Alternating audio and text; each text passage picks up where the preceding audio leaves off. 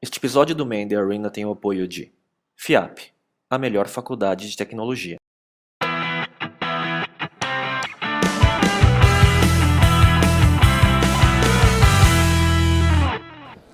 Olá, esse é o Man Arena, videocast sobre empreendedorismo e cultura digital. A gente está no episódio número 39, né, aqui na FIAP, gravando diretamente da FIAP, com transmissão ao vivo hoje e também é, pelo, pelo YouTube. Eu sou o Miguel Cavalcante. Eu sou o Léo Cuba. Talvez a gente está batendo aqui a novela da, das nove pela internet. A gente está hoje com o Marcelo Marques, cofundador da Mobile, uma das maiores operações de e-commerce no segmento de imóveis e decoração. É, então, obrigado, Marcelo. Quero vocês. E quem é o Marcelo? Qual que é o teu histórico profissional, pré-empreendimento e qual que é a história? Legal. É, bem, o Marcelo é engenheiro. Eu me formei em engenharia já há um tempinho. É, logo depois de engenharia, eu fui trabalhar em consultoria. Acho que na minha época, na época que não faz tanto tempo assim, mas já é minha época, acho que não tinha tanto esse frenesi de capital de risco, investimento, empreendedorismo. E, é, bem, consultoria, eu sempre quis empreender. Minha família, meu avô é empreendedor, meu pai também tem empresa. Então, na minha casa era meio que, olha, não vá procurar um bom emprego, vá montar uma boa empresa, né? É, mas sempre aquela coisa, pô, vá se preparar primeiro. E consultoria parecia um bom caminho.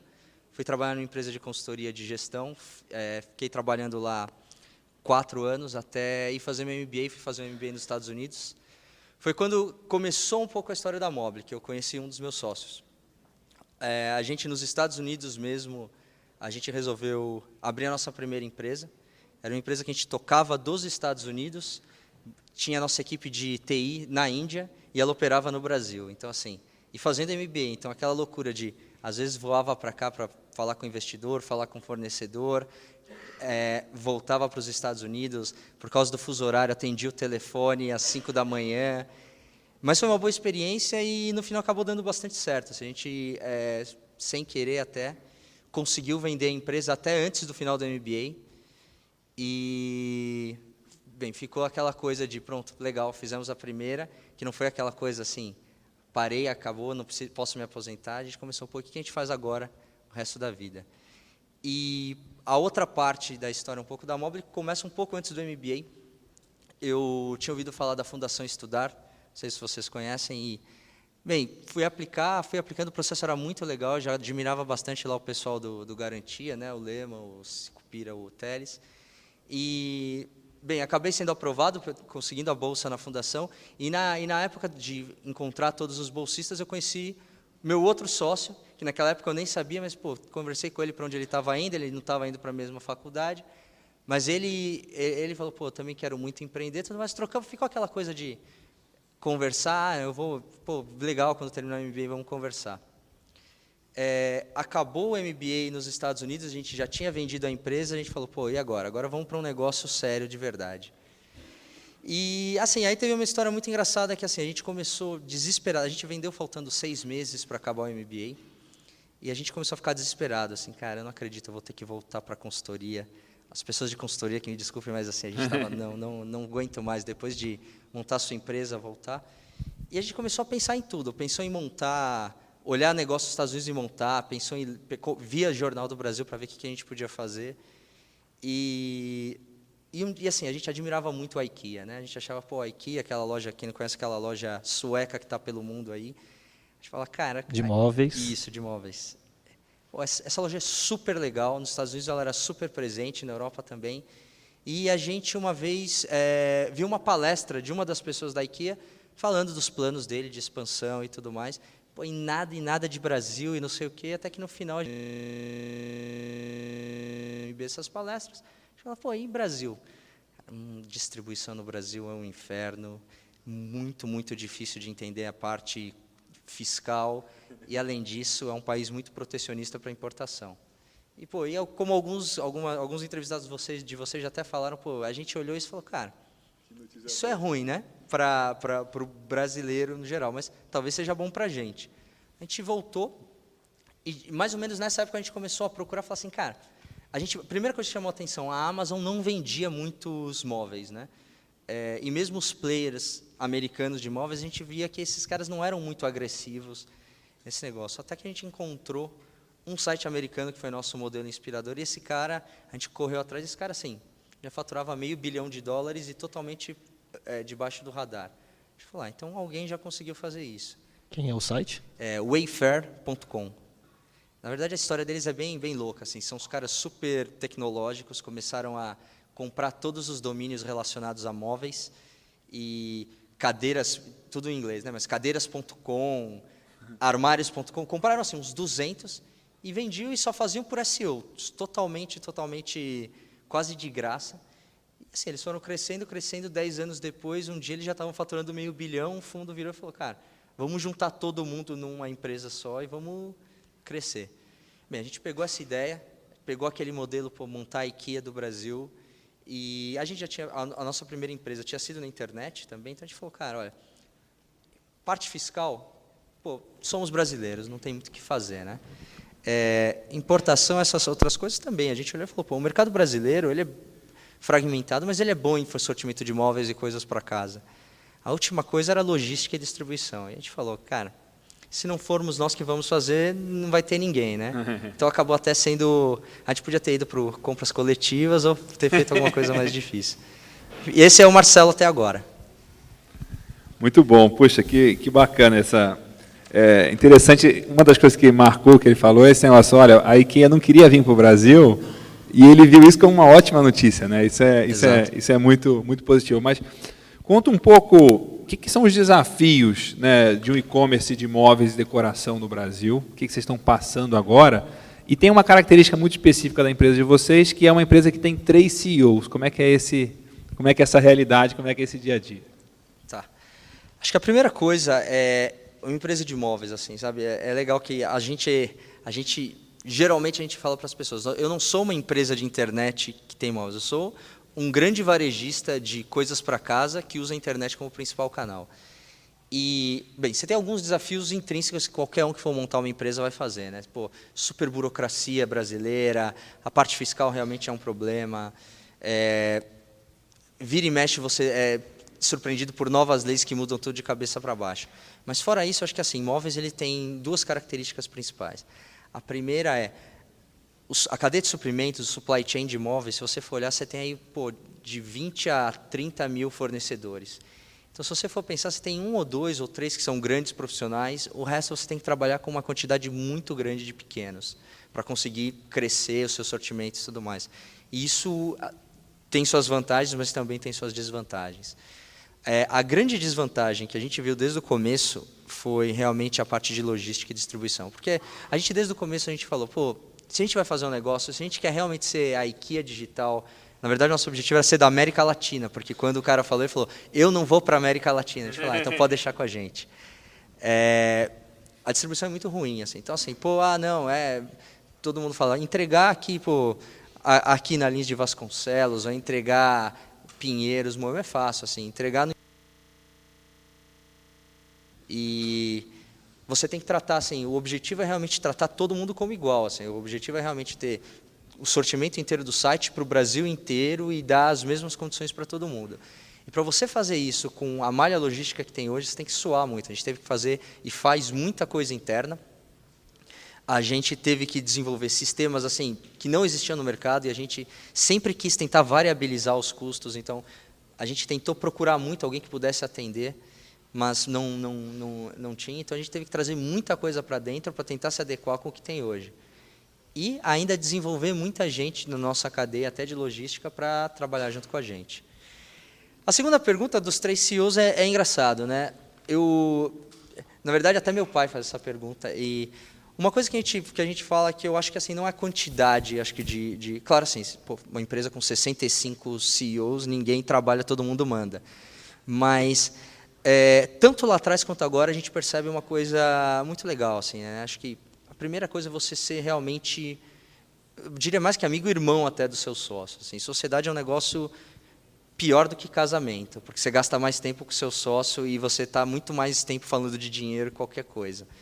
Então assim, você precisa realmente sabe, ter aquela coisa. Acho que a primeira coisa é confiança. Acho que confiança. E confiança naquele negócio só, olha, beleza, você quer fazer desse jeito, vai. Só que depois dá errado, eu fico, ah, olha só, fez errado. Aquele Maturidade assim, também, né? Exato. Confiança você fala assim, ó, eu não concordo com você, mas já que somos três e vocês dois acham que é isso, eu vou.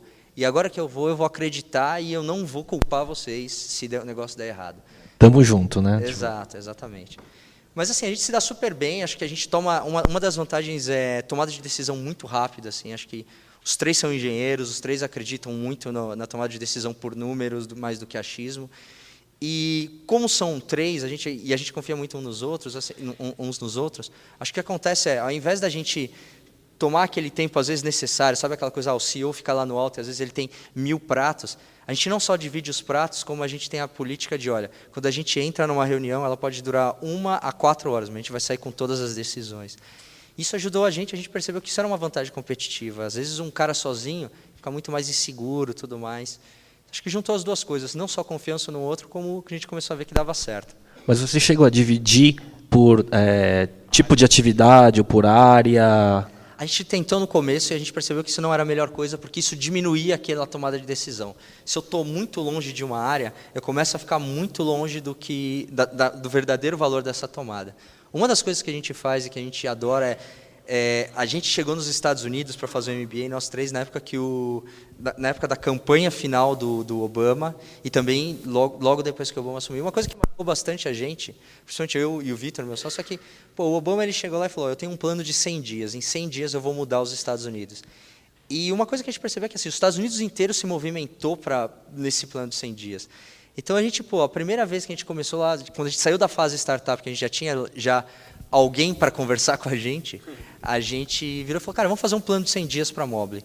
Então a gente elegeu lá 40 projetos que a gente queria fazer, nas mais diferentes áreas, e assim, os, as pessoas que viriam a ser nossos diretores hoje estavam tocando mão na massa, mas a gente era os mentores e facilitadores deles. Então, assim, tinha projeto em que eu estava no comercial, eu estava em logística, eu estava em financeiro, um sócio estava no, no transportes, depois estava no marketing.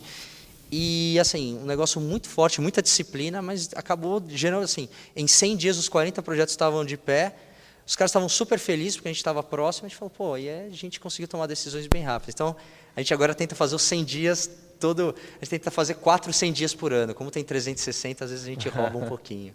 É, isso até emenda com uma outra. Quantos, quantos funcionários você tem hoje? Hoje a gente já está com 400 funcionários do começo da Mobile, né, é, você teve algumas rodadas de investimento. Né? Então, como é que conta um pouco dessa experiência de captação de, de fundos, é, como foram essas rodadas, os desafios? Tá. E como é que está o cenário hoje, né? De... Legal, legal.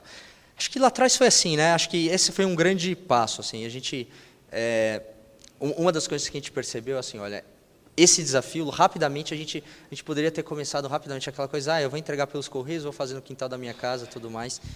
E assim, são decisões e decisões. A gente achou, olha, se a gente for fazer desse jeito, vai demorar quatro anos até a gente realmente estar tá conseguindo fazer um negócio que a gente quer. É, em contrapartida, eu acho que o mercado em 2010, 2011, o mercado estava muito comprador do Brasil, assim, estava muito é, fácil de você, não diria fácil, mas o mercado estava acreditando muito no Brasil depois isso tem a ver com a minha a segunda resposta um pouco mais do que está agora. E a gente percebeu, a gente tipo tinha aquela coisa, olha, talvez faça, sentido a gente conversar com alguém, não só que tenha dinheiro, mas que possa ajudar a gente assim com dúvidas, desafios, estratégias. Às vezes faz a nossa primeira empresa, pô, era eu, meu sócio, era bem difícil de algumas coisas que a gente o que você não sabe que você sabe até é fácil. O problema é quando você não sabe o que você não sabe. Aí você fica, pô, olha só, nota fiscal, esqueci que eu tinha que fazer esse negócio. E aí você vai, você vai correndo. É, a gente foi conversar com alguns fundos. A gente, o primeiro fundo que, que quando soube que a gente estava com essa ideia, veio falar com a gente, foi a Rocket Internet. A Rocket Internet estava é, vindo para o Brasil, eles estavam procurando pessoas, acho que com o nosso perfil. E, e acabamos assim, acabou tendo uma empatia grande, eles acabaram investindo na gente. A gente cresceu muito nesses primeiros seis meses, acho que o mercado teve uma boa adaptação. A da FIT já existia? A da FIT já existia. É para quem não sabe, a Rocket Internet é a que incubou também a da, a da FIT, né? Exato. É, rapidamente, depois desses primeiros seis meses, a gente teve uma outra conversa com os investidores. Eles falaram: olha, a gente tem aí um potencial grande, acho que o negócio está crescendo. O que vocês acham da gente captar uma segunda rodada para a gente realmente estabelecer aquela coisa Brasil inteiro, sortimento legal, estabelecer a marca? É, eles trouxeram o JP Morgan e um outro fundo sueco que também um pouco menor, mas que também suecos são loucos por móveis. Acho que por causa da IKEA eles veem móveis, eles querem investir. E é, pô, JP Morgan é um nome super, acho que legal, acho que era uma coisa mais de botar um nome legal no nosso nome. E também o pessoal da, da, desse fundo sueco também tinha muito contato com a IKEA. Era meio que aquela coisa, ah, cada vez estou mais próximo da minha fonte inspiradora. A gente captou mais um pouco de dinheiro com eles, ajudou a gente a dar mais uma pedalada para chegar no nível que a gente está hoje. E agora a gente acabou de captar nossa última rodada de investimento com uma família, porque veio a terceira rodada. Né? Acho que hoje nossa operação está de pé, hoje a gente já entrega para o Brasil inteiro, hoje a gente já tem o maior sortimento online aí de imóveis e coisas para casa. E aquela coisa, acho que o Jack London falou no episódio anterior de vocês, falou aquele negócio da, de algumas coisas acontecem por acaso. E a gente, assim, pega nossas ideias. Uma das coisas que eu acho que o trabalho de CEO ele tem duas partes. A primeira parte é realmente você liderar pessoas, mais do que liderar, estar tá junto com as pessoas para fazer as coisas acontecerem. Mas outra parte é você ter criatividade, você pegar ideias e transformar em coisas. Isso aqui pode funcionar. E a gente, assim, numa conversa, num almoço, alguma coisa, você fala assim, cara, sabe qual é o segredo agora? Agora a gente precisa fazer a Mobile deixar de ser somente uma, uma empresa grande e eficiente, mas por debaixo dos panos, para, pô, nós somos um varejista, a gente precisa botar o nosso nome no mercado. A família Cisneros, para quem não sabe, é uma família super influente nesse meio de mídia, conhece pra caramba. É, fomos apresentados por investidores em comuns que achavam que a gente estava nesse modelo, que estava nesse, nesse, nesse momento. E, pô, foi, foi super legal. A gente conversou com eles, adorou eles. E eles agora estão junto com a gente para fazer essa próxima etapa de botar a Mob na, um nome na casa de todo mundo. Vai envolver, tipo, grande mídia, TV e tudo mais? Assim? Sim, sim, sim. Acho que como, de novo, é, a gente tem que pensar Vai ser o novo assim, Casas Bahia, assim, tipo. Entre Casas Bahia e uma Talkstock, né? A gente gosta de dizer que a internet ela te permite ser um pouco mais democrático no público. Acho que a sua segunda pergunta, acho que tem um pouco a ver com isso. Como está o clima para investimentos de capital de risco? Assim? O que, que a gente percebe? A gente, a gente tenta conversar muito, a gente acredita muito nesse negócio de, do Steve Jobs de good karma. Então, sempre que pô, alguém quer empreender, alguém quer conversar, alguém quer estar tá com uma ideia, a gente adora receber, principalmente nas sextas-feiras, o pessoal vai lá, a gente mostra. É, o que, que, a gente sentiu agora? Né? A gente sentiu que assim houve uma leva bastante. O Brasil ele acaba seguindo, por seguir os Estados Unidos ele acaba cometendo alguns erros, menos erros, tá? Acho que os Estados Unidos teve o, o dot boom, né? Teve assim muito investimento, muitas empresas valuations incríveis e faliram. O Brasil não teve isso. Acho que o pessoal estava mais cauteloso, mas teve uma onda de investimento agressiva. Eu diria que fim de 2010, março, abril de 2012, você viu uma quantidade de fundos gigantesca chegando para o Brasil, qualquer ideia no papel estava virando alguma coisa. Mas acho que tocou um sinal vermelho que já tinha tocado para algumas das empresas lá em 2000, 2001. Os caras começaram a falar, tá, mas agora eu estou querendo investir em economia real, então eu não estou querendo comprar ideia ou usuários, eu estou querendo comprar receita, fluxo de caixa, um plano legal. O que eu acho assim, acho que diferente do que aconteceu com compras coletivas que cresceu a 3 mil e caiu para 30 agora, como principalmente e-commerce é um negócio mais capital intensivo, acho que teve um, teve um break de, olha, existem modelos que nitidamente precisam se provar antes da gente começar. É, o que a gente ouve assim nos bastidores é que você precisa de uma saída, né? Você precisa de precisa que alguém faça dinheiro nesse mercado para ter uma segunda onda e aí mais agressiva. Alguns dizem que é o IPO da Netshoes, alguns dizem que é a B2W fazer o turnaround, alguns dizem que é o próprio IPO da Dafit. Isso, isso a gente acredita assim. Qualquer coisa que aconteça, isso vai ser muito bom para o mercado empreendedor brasileiro, porque vai meio que carimbar que, olha, uma empresa que surgiu lá de uma garagem e pegou dinheiro, levantou e não só criou uma empresa que dura, mas também fez bastante investidor ganhar dinheiro. E tudo que você está falando está diretamente ligado a e-commerce, né? Exato. Né? Exato. É, é, um vindo do, do capital intensivo, de escala, não é? Sim. O que a gente nota de empresas, principalmente educação, assim, acho que é, a gente tenta entrar em contato bastante. Eu, principalmente, acho que o pessoal do ITA ali teve uma quantidade, uma quantidade grande de gente que acabou investindo em educação. Acho que, sim, são empresas que precisam de menos capital para provar o modelo de negócios. Ao mesmo tempo, assim, é uma economia não tão real. Né? Você está vendendo, no fim das contas, educação, mas educação não é uma coisa que se acaba tangibilizando. Então, eu acho que você tem um apetite maior, mas um ticket menor, e ao mesmo tempo também acaba entrando naquele ponto que no Brasil acaba acontecendo muito. Ah, cinco, seis empresas ficaram um pouquinho maiores, saíram na mídia, muita gente começa a, pô, agora vou botar minha ideia na prática. Então, acho que os investidores estrangeiros já perceberam que, beleza, vamos botar em algumas e vamos esperar algumas delas se manterem para a gente continuar investindo. Mas para esses tickets, a gente percebe que ainda tem um apetite muito maior do que antes de 2010. Vocês estão passando por um processo de crescimento muito rápido, né? Como que é o, como que como fazer para contratar muito bem, né? encontrar, selecionar, atrair pessoas excelentes para trabalhar com vocês? De quantos anos tem a Mobile hoje? A Mobile tem 16 meses. 16 meses e 400? 400 funcionários. É, a, gente, a gente fala que a Mobile está na pré-adolescência agora, né? Que é aquela fase que começa, em meses, é, que ela começa a doer, que sabe que você começa a voz começa a ficar diferente porque é o que os americanos chamam de growing pains, né? Nitidamente agora, assim, pô, os primeiros funcionários ali eram, pô, pessoas que tinham trabalhado com a gente, ou pessoas que tinham amigos de amigos, pessoas que a gente falava, pô, você, o cara passava lá, veio visitar a gente, pô, queria ver, vocês estão vendendo móveis, vem, quer trabalhar com a gente? Então, era um negócio assim, uma, uma loucura. Você conhecia todo mundo, dava oi, né? Ah, sabia quem mais era, do que conhecia, né? todo mundo sabia seu apelido e tirava sarro de você, né? Porque é aquela coisa próxima. É, acho que assim, de julho do ano passado até agora, vem um crescimento que é uma coisa que você não. Cada dia mais, assim, começa a faltar cadeira. Assim, o, seu dia é. corra de atrás cadeira, de né? cadeiras, exato. Corra atrás de computadores, assim. Quando você percebe isso, assim, você percebe que, de um lado, legal que as coisas estão indo, mas você começa. Você precisa criar alguns controles. Apesar da gente ser totalmente não hierárquico e outras coisas, você precisa criar algum controle, porque começa a fugir muito da sua mão, sabe? de novo, num dia, eu sei, do, são 16 pessoas e nós três a gente conversa, pô, você, vamos fazer isso, faz isso, pô, toca esse projeto e tudo mais. Hoje, assim, infelizmente, não dá para você saber o nome das 400 pessoas, até porque, assim, em algumas áreas você tem um certo turnover, principalmente áreas operacionais. Então, o que a gente, a maneira que a gente encontrou, e a, acho que aqui a gente tem, tem tem até uma coisa assim, a gente até da gente não só se basear no, no virtual, a gente, a gente tem uma admiração muito grande, acho que eu meus sócios pelo pessoal do Garantia mesmo, né, o Sicupiro, o Teles e o Lehman. E uma coisa que a gente sempre procura é gente boa, esperta, com vontade de crescer. E para você manter essas pessoas, que você precisa de uma cultura. Então a maneira que a gente re resolveu para pô, como que a gente atrai é uma cultura, olha, é a cultura de dono. A gente fala, cada um aqui tem uma padaria. Se você é o funcionário da padaria e chega, não tem pão, não tem lá, farinha para fazer o pão, vai ficar ali. O seu dia está garantido, a CLT te protege. Mas se você é o dono da padaria, domingo às três da manhã você está cruzando a cidade para comprar a farinha. Então, a, o, o, ponto ali é, a gente valoriza muita gente boa, a gente quer ajudar muita gente a crescer junto com a gente. E só que a gente cobra a postura de dono, até porque a gente quer que todo mundo seja dono junto com a gente.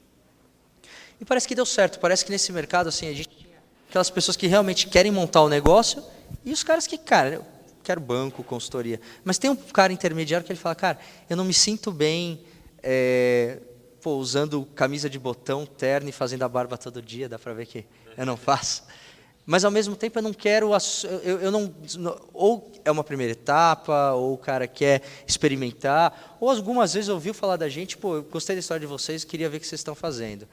E acho que essa, essa, esse modelo de implantar uma cultura certa, acho que consegue atrair e manter pessoas certas. Você acredita que esse é o modelo possivelmente vencedor de você contratar, é, tipo o Marcelo lá atrás, que queria aprender no, no banco, é, que queria aprender na consultoria para montar a sua empresa. Você quer o cara que quer ser empreendedor daqui a quatro anos, mas não acha que não está pronto ainda, mas tem uma série de características que é de um bom empreendedor que pode fazer a diferença para você hoje, dois, três?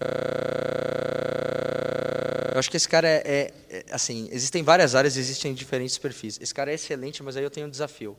O meu desafio é mostrar para ele e falar assim, cara, aqui comigo, esse, esse é o teu, esse é o teu empreendimento, sabe? E realmente fazer jus, né? Que é, olha, se você vier aqui comigo e você crescer, em um ano você vai estar tocando uma equipe, em três anos você vai estar tocando uma área inteira, em cinco anos você está aqui junto comigo, você vai ter stock options da empresa, você, o negócio vira seu. Assim. Tem uma reportagem do Carlos Brito que ela fala bastante disso que você falou.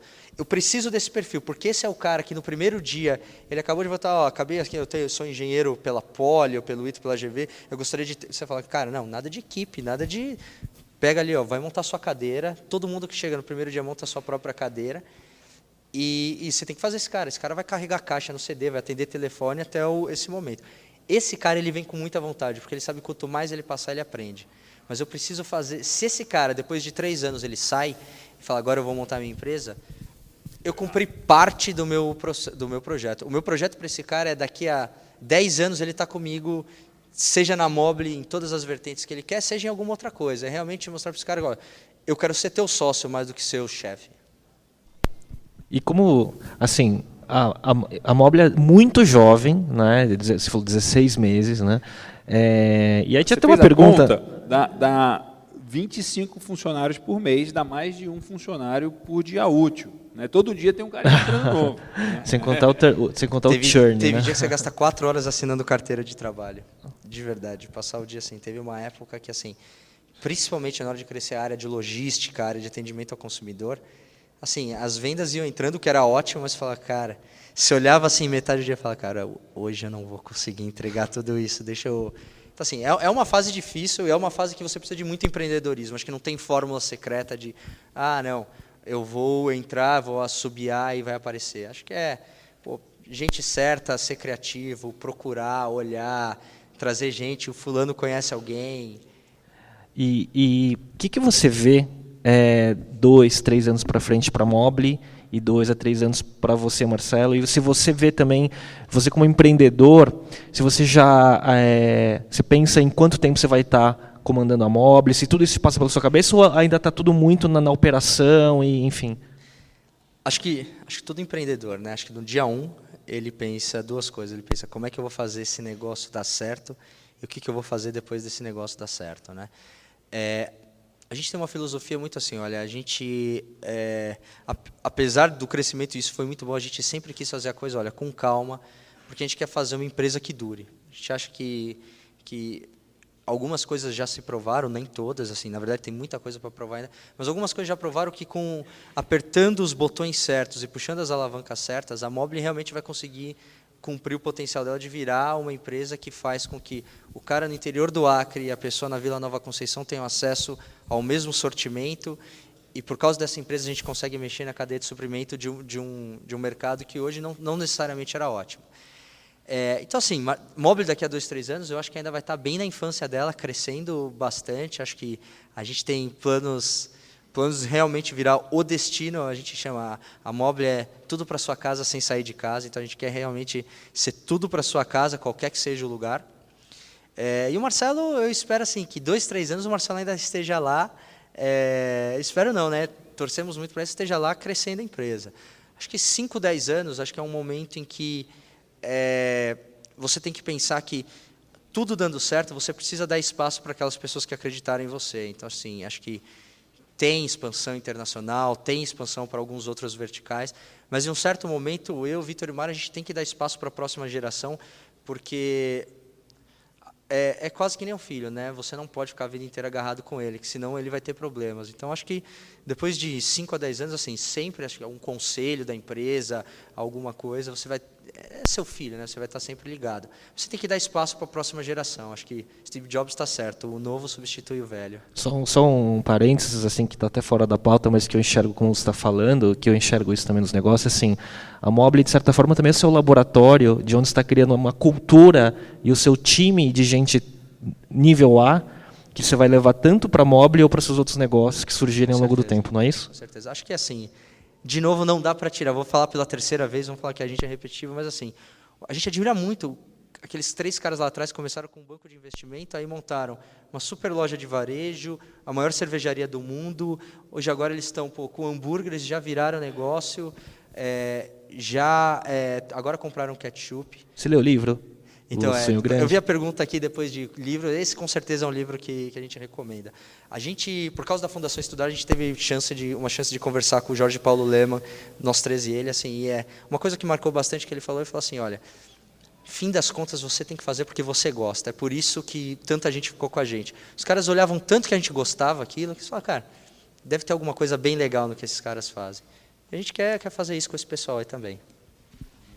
Muito bom. Você falou de é, de algumas admirações. Tem mais alguém de e-commerce que você admira fora do Brasil ou de, ou de nomes que você respeita e admira aqui no Brasil?